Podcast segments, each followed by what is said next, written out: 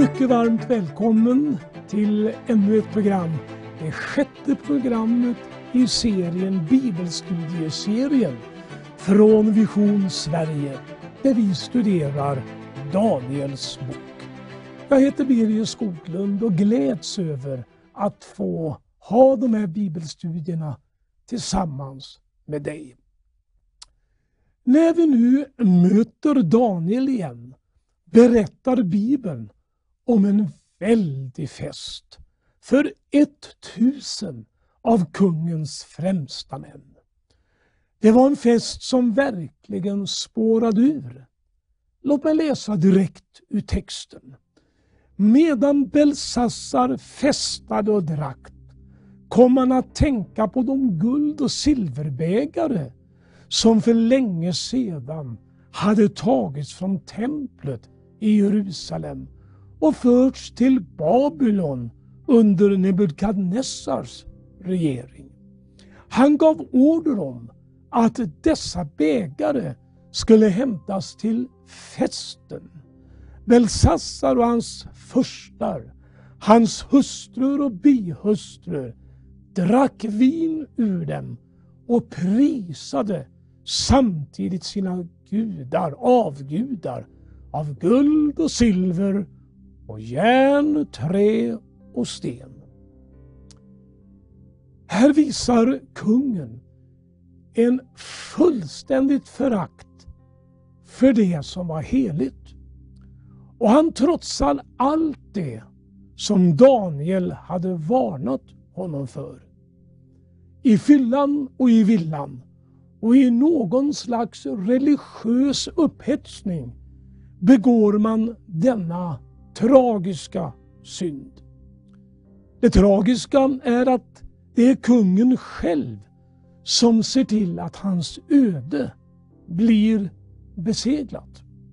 Texten visar att han nu har gått för långt. För plötsligt händer något.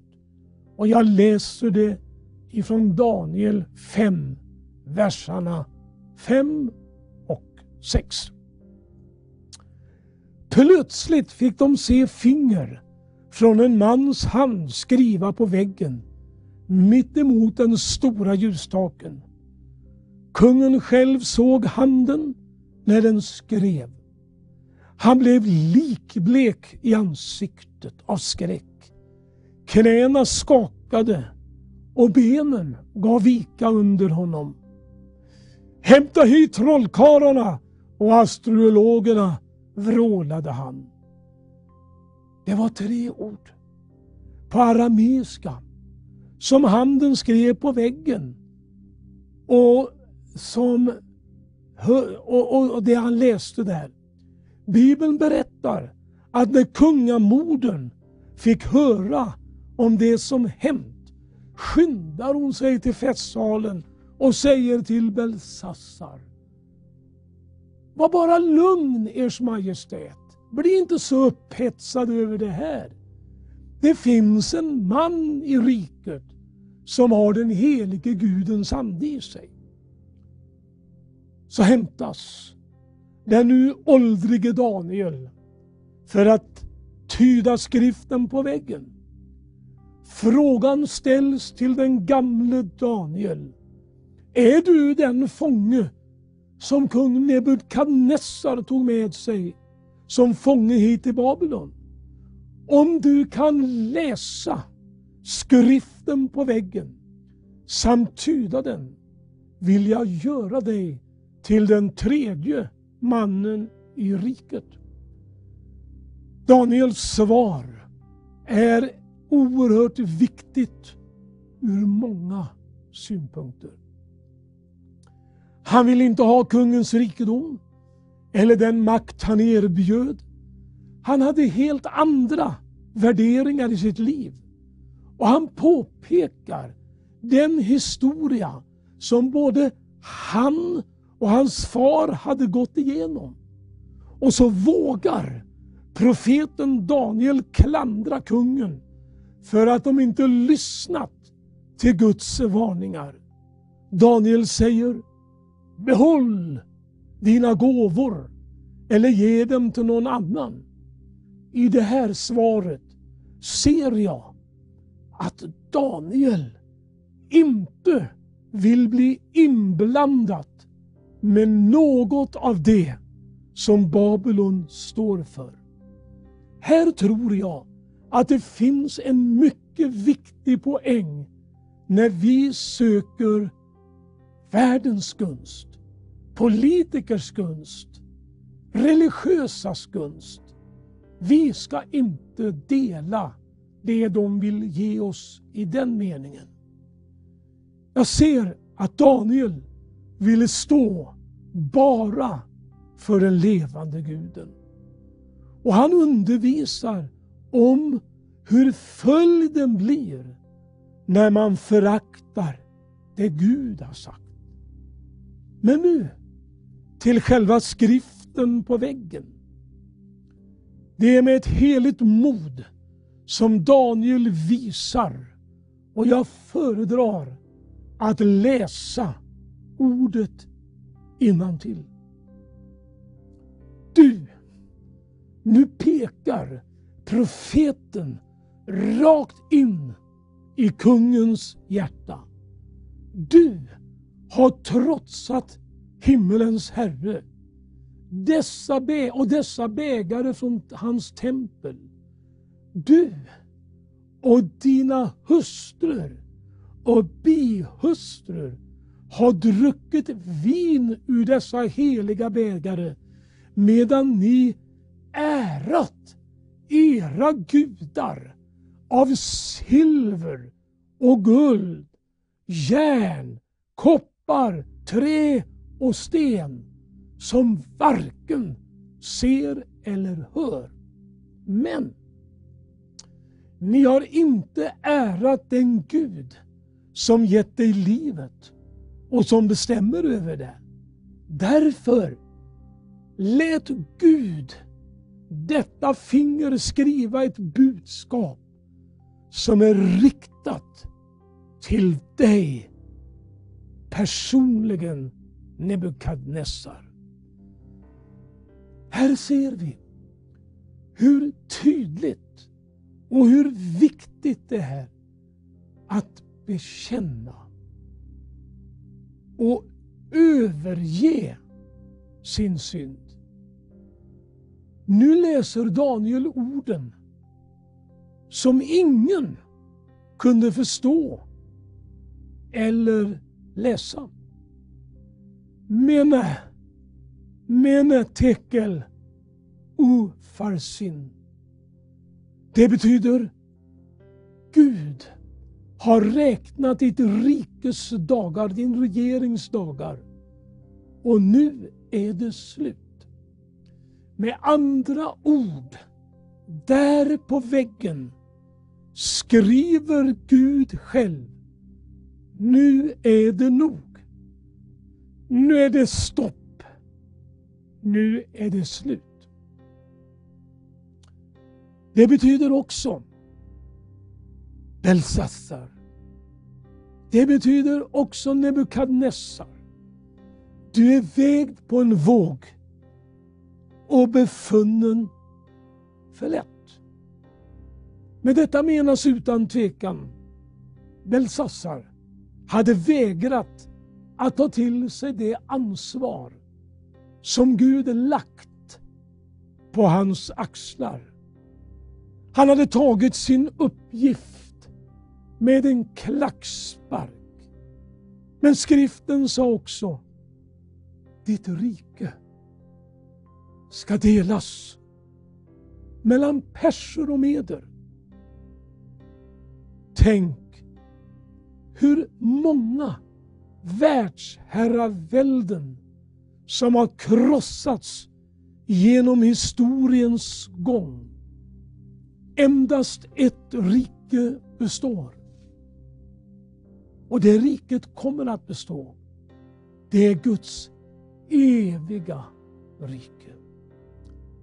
Bibeln skriver med ett nästintill kusligt konstaterande redan samma natt blev Belsassar, kaldéernas konung, dödad. Håll med om en fest som slutar i ett antiklimax, mänskligt sett. Men som visar att Gud är med oss och med sitt folk. Och han har alltid rätt timing. Men vi ska också läsa och kommentera Daniels bok i kapitlet 7. Här anar vi det kommande eviga Gudsrike som inte bara profeterna talade om utan också Jesus. Så också Johannes på ön Patmos. Låt oss läsa. I den babyloniske kungens första regeringsår hade Daniel en dröm och såg en syn när han låg på sin bädd. Sedan skrev han ner drömmen och meddelade huvudinnehållet av den. Daniel sa Jag hade en syn om natten och jag såg hur himmelens fyra vindar stormade fram mot havet och fyra stora djur steg upp ur havet. Det ena var inte likt det andra. Det första liknade ett lejon, men det hade vingar som en örn. Medan jag ännu betraktas det rycktes vingarna av djuret och det restes upp från jorden så att det stod på två fötter som en människa och det finns ett mänskligt hjärta. Ett, ett mänskligt hjärta. Det fick det. Jag tror att här representeras, presenteras fyra olika världsriken och stormakter som vi har sett. De har kommit, de har gått, de har förintats och det har varit liksom vingarna har ryckts av dessa världsriken och stormakter. Och plötsligt så har det blivit på något sätt lite mänskligt. Sedan står det i femte versen, fick jag se ännu ett djur, det andra i ordningen. Det liknade en björn och det reste sig på sin ena sida och i gapet hade det tre revben mellan tänderna. Det fick befallningen, stå upp och sluka mycket kött. Björnen står för det medopersiska riket och de tre rebenen representerar tre riken som hade besegrats. Min vän, hur mycket mörker den här världen än må visa upp, hur mycket elände vi än ser, kommer vi att se att de, det störtar det ena efter det andra. Därefter, står det i sjätte versen, fick jag se ett annat djur som liknade en leopard. Men på sidorna hade det fyra fågelvingar. Djuret hade fyra huvuden och det fick stor makt. Bibelforskare tror att leoparden avser troligen det grekiska väldet. inget välde, alla välden som inte erkänner en levande Gud kommer att gå under förr eller senare. Ett rike kommer att bestå i evigheters evigheter. Det är Guds eviga rike. I sjunde versen. Sedan fick jag i min syn om natten se ett fjärde djur. Mycket förskräckligt, fruktansvärt och starkt. Det hade stora tänder av järn. Det uppslukade och krossade och det som blev kvar trampade det under sina fötter. Det var olikt alla de tidigare djuren och det hade tio horn. Medan jag såg på hornen såg jag hur ett annat horn sköt upp mellan dem. Ett litet horn som sköt, stötte bort de tre förra. Det hornet hade ögon som liknade människoögon och en mun som talade skrytsamt. Sedan tror jag att verserna 7 och 8 behandlar vår egen tid. Med all den ondska vi sett under två världskrig och i all den oro som vi sett under lång tid. Men efter allt detta kusliga må vi bläddra fram till det sjunde kapitlet och läsa med stor eftertanke ifrån den nionde versen. För här avslöjar Daniel att han blickar in i vår egen tid. Medan jag såg på djuret sattes troner fram. Och den gamle av dagar satte sig ner. Hans kläder var snövita och håret på hans huvud var som ren ull. Hans tron var av eldslågor och hjulen på den var av flammande eld. En ström av eld flöt ut från honom. Tusen gånger tusen tjänade honom och tiotusen gånger tiotusen stod inför honom. Han satte sig ner för att döma. Och böcker öppnades. Vilken spänning i den himmelska världen. Vilken spänning på jorden. Vilken spänning för profeten att se in i allt detta som sker. Och så fortsätter han. Sedan fick jag se, för de skrytsamma ords skull, som hornet talade. Medan jag såg blev djuret dödat och kroppen förstördes och kastades i den brinnande elden. De övriga djuren miste också sin makt. Deras livstid var bestämd till tid och stund.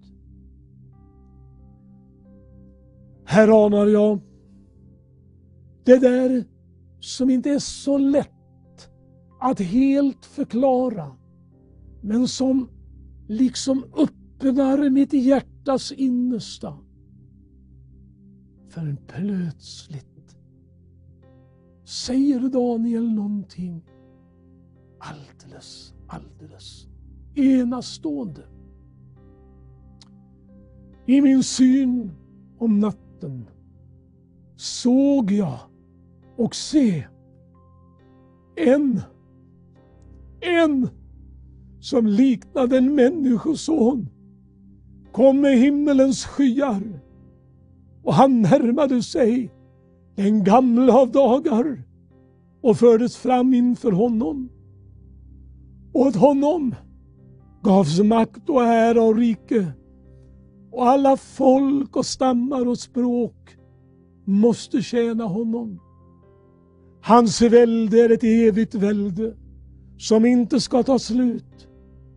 Och hans rike ska inte förstöras. Detta måste vara det fred, fridens rike som Bibeln talar om. Då Jesus, konungarnas konung, ska regera över denna bloddrypande värld. Förändra den. Satan ska bindas och Guds riket ska segra. Daniel, han vill förklara de här synerna och jag vill fortsätta att läsa. Sjunde kapitlet från femtonde versen. Då kände jag Daniel i min ande, blev orolig i mig och den syn jag hade skrämde mig. Jag gick fram till en av dem som stod där och bad honom om en tillförlitlig förklaring på allt detta. Och han gav mig denna uttydning. De fyra stora djuren betyder att fyra stora kungar ska uppstå. Men den högstes heliga ska ta emot riket och behålla det för evigt. Ja, i evigheternas evighet. Därefter vill jag ha en tillförlitlig förklaring till det fjärde djuret som var så olikt alla de andra. Det som var så förskräckligt och som hade tänder av järn och klor av koppar och som uppslukade och krossade och sen trampade det som återstod under fötterna. Likaså ville jag ha förklaringen till de tio hornen på dess huvud och det nya hornet som sköt upp senare för vilken de tre andra hornen föll av en som hade ögon och en mun som talade skrytsamt och såg större ut än de övriga var. Det hornet hade jag också sett föra krig mot de heliga och besegra dem. Till dess att den gamle av dagar kom och domen föll till förmån för den högstes heliga. Och tiden var inne då de heliga fick ta riket i besittning.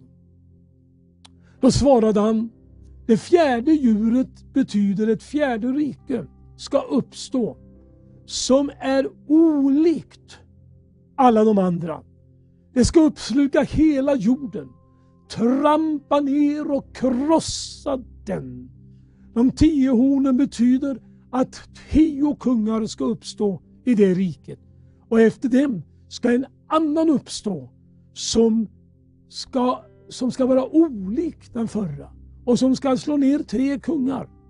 Denne ska tala mot den högste och ansätta den högstes heliga. Han ska sätta sig i sinnet, i sinnet att förändra heliga tider och lagar och det ska ges i hans hand under en tid, under, under en tid och tider och en halv timme. Men dom ska hållas. Hans välde ska tas ifrån honom och han ska fördärvas och förgöras i grund. Tänk efter. Är det inte det här vi upplever förpreludierna av just nu. Han ska sätta sig i sinnet och förändra heliga tider och lagar. Han får hålla på en tid. Men riket, makten och väldet över alla riken under himmelen ska ges åt det folk som är den högstes heliga. Hans rike är ett evigt rike och skall och, och alla, alla vä, väl, välden ska tjäna och lyda det. Här slutar drömmen. Men jag, Daniel, fylldes av många oroliga tankar och färgen vek från mitt ansikte. Men drömmen bevarade jag i mitt hjärta. Älskade vän, på det här sättet behöver vi bevara det Gud säger till oss. Vi behöver vara oerhört öppna, gömma och begrunda detta i våra hjärtan. Jag tror att vi lever i denna tidsålders av, avslutning. Jag är övertygad om att det kommer att gå fort hädanefter. Men jag tror också att om vi gör som Abraham, går in i ivrig bön och säger kan hända fattas det tio i de 50. Ska du då inte rädda de 40 för din egen skull? Och säger Gud, jag går med på det. Och så går han ännu närmare Gud och ännu närmare Gud. Och jag tror att det är det vi behöver göra när vi läser i Danielsboken. Nu ska Gud välsigna dig och vi kommer att mötas igen. Må Herrens nåd vila över dig idag. Och jag tror att när vi har börjat studera det här och kommer in riktigt på allvar i det profetiska ordet, då kommer du att säga aha, vi är längre fram än vad jag kunde tänka eller riktigt förstå. Må nu Gud välsigna dig och må vi räkna med att helga oss. För imorgon vill Gud göra under ibland oss. Herren vare med dig och Gud välsigne